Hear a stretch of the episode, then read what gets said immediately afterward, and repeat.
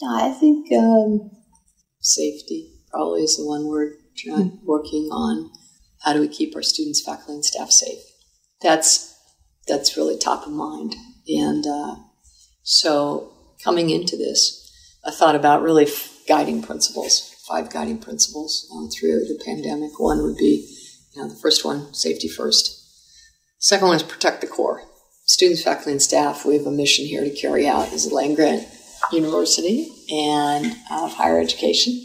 And that means uh, protect the core mission, which we did. We graduated 12,345 students with degrees, certificates, um, and others' credentials. So I'm really proud of that. The third thing is to be flexible. I think that's one thing we all learned. And in terms of crafting policies and plans, uh, we need to be flexible because we can get guidance from the local health department or from the CDC that, you know, changes what we might contemplate doing. Right. Second one is, is to deliver the best possible education with the resources we have. Um, and, you know, I think that, that we did that. There was, we had to, fortunately, we had the CARES Act funding and funding from federal and a very, very strong budget. So, um, but we were pretty efficient. You know, we did a lot of uh, operational efficiencies work, and uh, and then um, I think the the fifth one. I'm trying to remember the fifth one. Those four ones were, were pretty much the big ones, so I'll leave it at that. But yeah, makes sense. Is there a moment over the last year that um, stands out as being I don't know, maybe the most challenging moment um, I'm sure there are plenty in such a, a, weird year, but does anything stick out as being particularly difficult to oh, yeah. try and figure out? you know, how do we oh, navigate yeah. this? That's really easy. I can tell you exactly where it was. I was in this office, and it was August 31st. It was the day before it started, and our positivity rate hit six percent. And I thought we are going to have to shut the campus down. So that was that was hard. But what I did was I had formed a reactivation task force, RTF, and we met every morning. So I consulted with the members of the task force, and, and we had a scorecard, and we had um, a dashboard, I should say, a dashboard, uh, looking at positivity rates, transmissivity rates, the ability to quarantine, isolate. You know, um, we did had mandated a mask indoor and out which wasn't necessarily the case, and we reduced our class sizes, which I'd like to get to anyway, um, to under to 50 or under. Mm. So that's a goal for us to get to uh, over the, the next decade. Let's let's have you know all our classes under 50. So we'll work on that. That'll be a good challenge. Mm-hmm. So I think a lot of the things that we did, but there are a couple key things we didn't do, and then we did do those going into spring semester made all the difference. One is um, the students coming back. So I was going to start September 1. And we, uh, Veronica and I got here end of July. And I thought, okay, I just got to start because whatever happens in this next month is going to be crucial to whether we stay open or not. Right. So, you know, I can get settled and not start and then live with the consequences, or I can just start and then figure out how to get settled later and live with those consequences. So, you know, that was the decision I made, which which is obviously the right one. So getting to work early, we didn't require our students to test before coming in. So, and we really had contemplated only testing, I'd say, lightly, 300 students a day. So uh, we ramped up to test 3,000 a day pretty quickly. And we, we stood it up Friday, I remember this, August 14th, with the 1,000, and then we started to build. A lot of the students had already started to move in. They were continuing to move in. So we missed a little bit of that baseline of knowing were there students that were positive and identifying them going through quarantine or isolation to stop the spread. And so it ramped up. Now we quickly, you know, started testing, started quarantine, isolating. What masks we'd already been, you know, mandated the, the mask wearing. But at six percent, I really had to think about. You think about six percent, that's like uh, 120 students a day. You can't go too many days before you start to run out of beds. That's where, so we knew what that number was. It was 830. 830 beds. That's all we had arranged. Which sounds like the a isolation lot. beds. Yeah. Okay. Isolation and quarantine. Okay. So I knew that we had a window, and uh, looking at the data, looking at some of the models, you know, I felt well we could hit that first week in September. But if everybody masks, and so we started with great communications with Ben and and others, really getting after the message. Look, work together as Buckeyes. Please wear your mask. Stay physically distant, and a lot of those things contributed to we just crushed that down. Just got another little blip, kind of end of October, mm-hmm. and then that's when Franklin County, early November, turned purple. But we ended up, you know, we we stayed open the whole semester. Then what we did is for spring semester, we sent everybody a fall test. And then we could get a good baseline, and then we tested again when they came back. And the difference is, is that we were able to take that 6% and drive it down to low. On campus was 0.2%. Mm. Off campus was 0.3%. So altogether it was a, you know, about 0.23%. We got as low as 0.17%, which at that point you kind of wonder if the accuracy of the test starts to come into play because mm-hmm. they're not 100%. Right. Now, it did go up a little bit.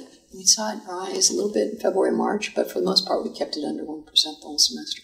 So I think it's really important to hit it hard at the beginning. And that's what I learned. But yeah, that day, August 31, you know, I was thinking, well, I don't really start till tomorrow. I could always leave. so it was, uh, uh, so that was a tough call to make, but I decided to stay open. Right. And just count on the community to come through, and they did. They're great. Students were great. Faculty and staff, everybody was really, really good.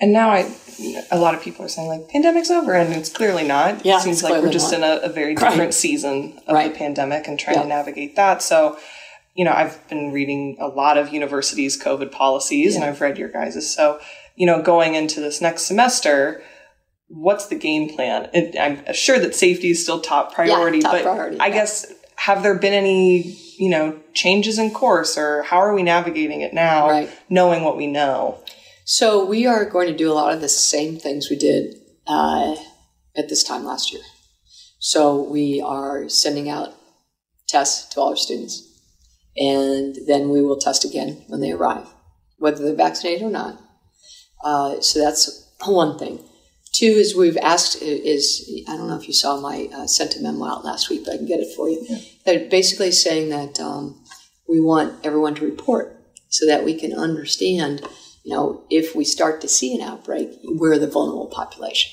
Mm-hmm. So, and we've been pushing our, our vaccination. So the different, big difference, obviously, between this year and last year is we didn't have a vaccine last year, and we didn't know if there was ever good. And people were saying, "Oh, it's going to show up by by you know, December, I'm like, yeah, know, it's optimistic. And it did, right? It's pretty amazing. I think it was December 8th or something. So now we have that vaccine. And what we're doing is we're really pushing hard on the communication, trying to ask everybody to get vaccinated. and so right now, as you know, it's, there's emergency use authorization. Mm-hmm. Um, so I'm not mandating it for the campus, but I am really encouraging people, unless you have a you know, medical or religious reason for not getting vaccinated, get vaccinated. Mm-hmm. And it's working. We're at about 75%, we're almost exactly at 75% mm hmm of our entire community that's either been completely vaccinated or single vaccination. And 72% have com- been completely vaccinated. mm And it's gone up a couple percent even this week. And so part of that is just reporting. We had 5,000 more people report they got vaccinated this week. Oh. Yeah. So we, you know, what is our goal? Be over 80%. So we're really close. Um, people don't realize this, but we had 13,000 or more students in residence on campus last year. Mm-hmm. We're only going to have 15,000. Mm-hmm. So we're really as densely populated in the residential halls as we were last year. Now, in the classrooms, uh, we are keeping all of our class sizes below 100, which was the plan of record before I moved it down to 50. Mm-hmm. Um, so that that seems strong, and we'll just see what happens as these variants of concern, and we're looking at that every day. So um, as we see something that looks concerning, we're going to make a policy change and say, okay, you know, let's let's uh, you know do a few things we did last year that kept the the vaccine and the uh, positivity rate low. Yeah, and not just at Ohio State, but a lot of the universities that I've been covering, it's interesting because you know on, on, a university campus it can kind of feel like a bubble sometimes yeah, like right. you know everything's right here you have your own zip code yeah. um, but you're also in the middle of a, of a giant county in a, in a city where you know not everyone's necessarily listening to yeah. your mandates because they don't have to right. so how do you balance you know keeping your students safe and trying to push the vaccine when and getting 80% vaccination rate here on campus within the, this community while in the midst of a larger community that might not right. think as uh, take that as seriously, I guess. Well, um, so the best thing I can do is really encourage our students to get vaccinated mm-hmm. because, um, and that doesn't mean you're not going to get it. Actually, there are two presidents that I just learned about yesterday that have been vaccinated and got it. Mm. Difference in, in the Big Ten or just in general? Uh, in general, gotcha. Yeah, and one was reported in inside higher ed, um, and another was someone that you know let me know. Um, they are quarantining, well, they're isolating for 10 days, which is, you know, the CDC guidance has changed from 14 to 10. Mm-hmm. So, uh, but they're, it's like getting a mild cold. Well, that's a whole lot better than being, you know, being hospitalized or worse, right? Right. So we had, um, and, and I think that's what, oh, if students get vaccinated, the, the likelihood that they're going to have any kind of problem is so small that it's just worth getting vaccinated. I can't mm-hmm. encourage that enough. That really is our protective layer, if you will. You know, first first le- first level, I would say. So, really pushing that and staying alert. You know, seeing uh, again going back to that principle, looking to local, state, and, and um, federal guidance and be prepared to make a change as as that you know as the data dictates. Right. Thinking back to February with your first State of the University address, yes. um, I was curious specifically about um, your efforts to increase tenure staff, specifically through right. um, the RAISE initiative. Mm-hmm. Did I get that right? Sure. So I was curious where, I guess, benchmarks on that. Where are we at with trying to increase the number of tenure staff on right. campus? Yeah, there are three major initiatives that, that I announced in the uh, State of the University address. One was the faculty, uh, really looking at academic excellence. So the measure of any university is the quality of the faculty because they attract the students and they are gifted and they can help do what I said in the State of the University address create opportunities for students from ordinary backgrounds and extraordinary backgrounds do extraordinary things, mm-hmm. right? So that, that's that's where you start. And what I recognized was just over time we had we had reduced our tenure track faculty by about 200, but it increased our undergraduate enrollment by about 5,500 students. So we needed now we have backfilled with that by having larger class sizes, which is not what we want, and higher student faculty ratio, which again is not what we want, but with adjunct part-time faculty, which have been superb and great. It's just that full-time faculty, it's a balance. You know, do, I ask the question: Do we have the right balance? between full time, and part time faculty. Mm-hmm. And I, we need to invest in our full time faculty. So I put a goal of about 350 net new. I mean, we're hiring probably about over 100 faculty every year. We're also losing faculty, and so we want to invest in academic excellence for, for recruitment, retention, and um, really promoting our faculty and their their their scholarship. So RAISE is part of that, and we're looking for RAISE's race and inclusive program focused on race and social equity in six pillars. Right? And so we are in the process of bringing on a new provost, and I said in my State of the University address that the hiring plan for those 350 net new faculty, including RAISE, will be uh, it will be her responsibility in the case this is um, Melissa, Dr. Melissa Gilliam, uh, to develop that hiring plan in concert with the deans. So that particular initiative is in the planning stage. Mm-hmm. We don't want to miss a recruiting cycle, so we're going to roll that out this fall and look for. I mean, we won't have the entire hiring plan done, but this is over a ten year period, right. so we get kind of the, the bones of it in the first semester. And there's a lot of organization and then you know recruitment of folks that we want to uh, come to Ohio State. So obviously, it's it's race and social equity and education with an emphasis on STEM, the environment, healthcare, uh, the arts, environmental resources, public safety, um, and social justice. So those are the six areas. I think I left one out. Oh, leadership. Um, and then the second uh, initiative talked about is is putting in place the resources to double our uh, research and scholarly activities. Part of that will be funded research, extramural, intramural. Part of it will be enhancing the scholarship and creativity that our, our faculty, students, and staff can do together. And then the third one is the debt-free bachelor's degree. And again, this, these are 10-year goals uh, because I think that you can, it's going to take 10 years or seven to 10 years to do some of this. Um, as far as college affordability, I mean, the debt free bachelor's degree is uh, a huge step forward Yeah. um, in trying to make college affordable for more students. And this is clearly going to be a long term process. What can the university or is the university doing now to help make college more affordable for these ordinary and extraordinary students who want to be Yeah. here? Right. So one of the things we've done is the Open Educational Resource Program. So I probably would have started about the time you were graduating, but it's looking at textbooks cost our students between twelve hundred and fifteen hundred dollars a year. So over four years, it'd be six thousand dollars. Over five or six years, of course, it's more. So the I what we did was we invested about four million dollars, which reduced the cost of textbooks for students by about twenty million dollars over that same period of time. It was about I think it was a three-year period, and we were able to convert only about one percent of our courses to alternative materials that aren't expensive textbooks.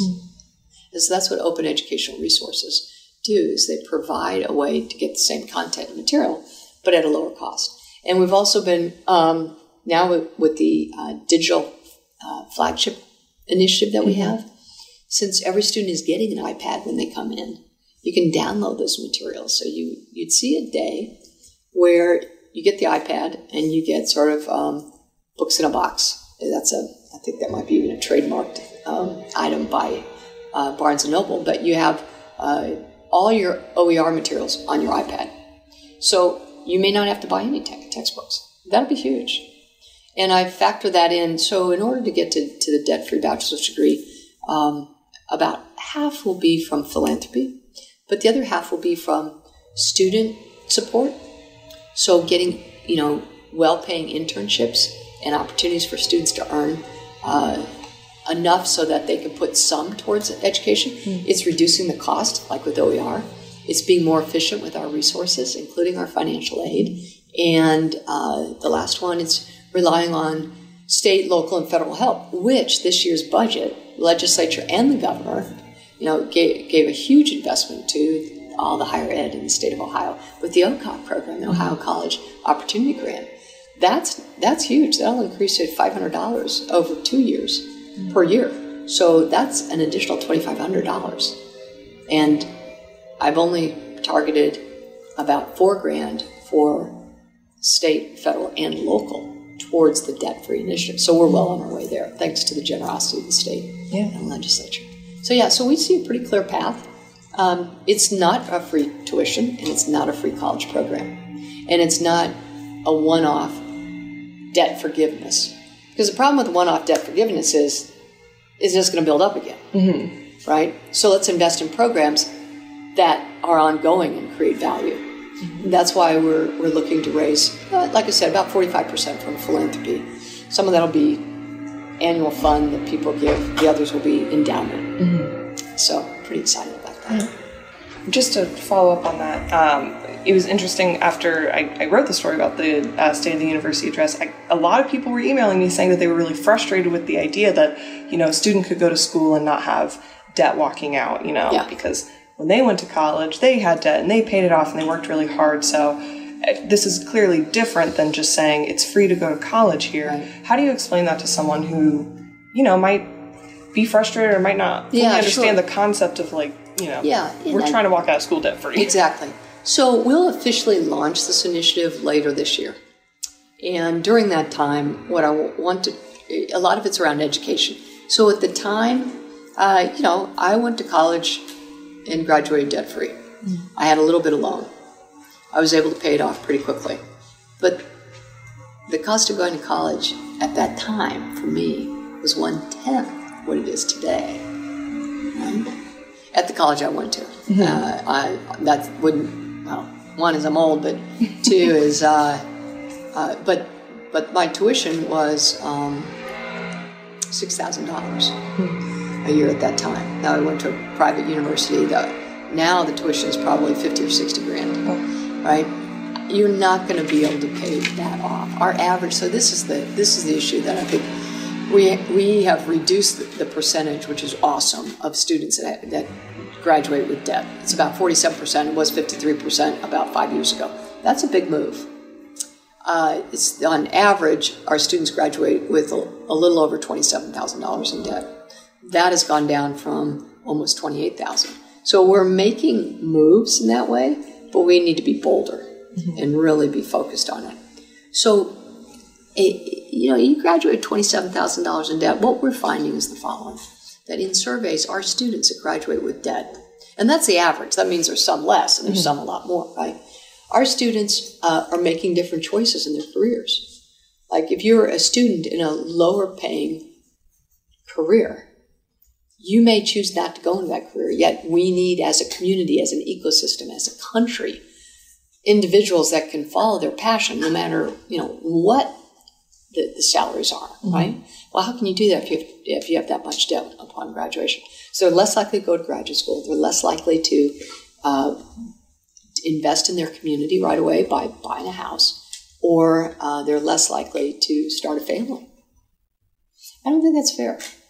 I, I really would like to see our students have whatever choice they want to make. They're less likely to go to graduate school, and that's because you know our graduate programs here and our professional schools also have a lot of debt, mm-hmm. a lot, a much more debt. So we're going to start exploring that as well. I just don't want to saddle young people with debt. I want them to have all the choices that I had. So, what I would say to folks, I, I hear you, and we're not talking free college, and we're probably talking about students contributing the same amount that they did. It's just that the cost is so much more now. Anyway, thank you. Absolutely. Thank you so much.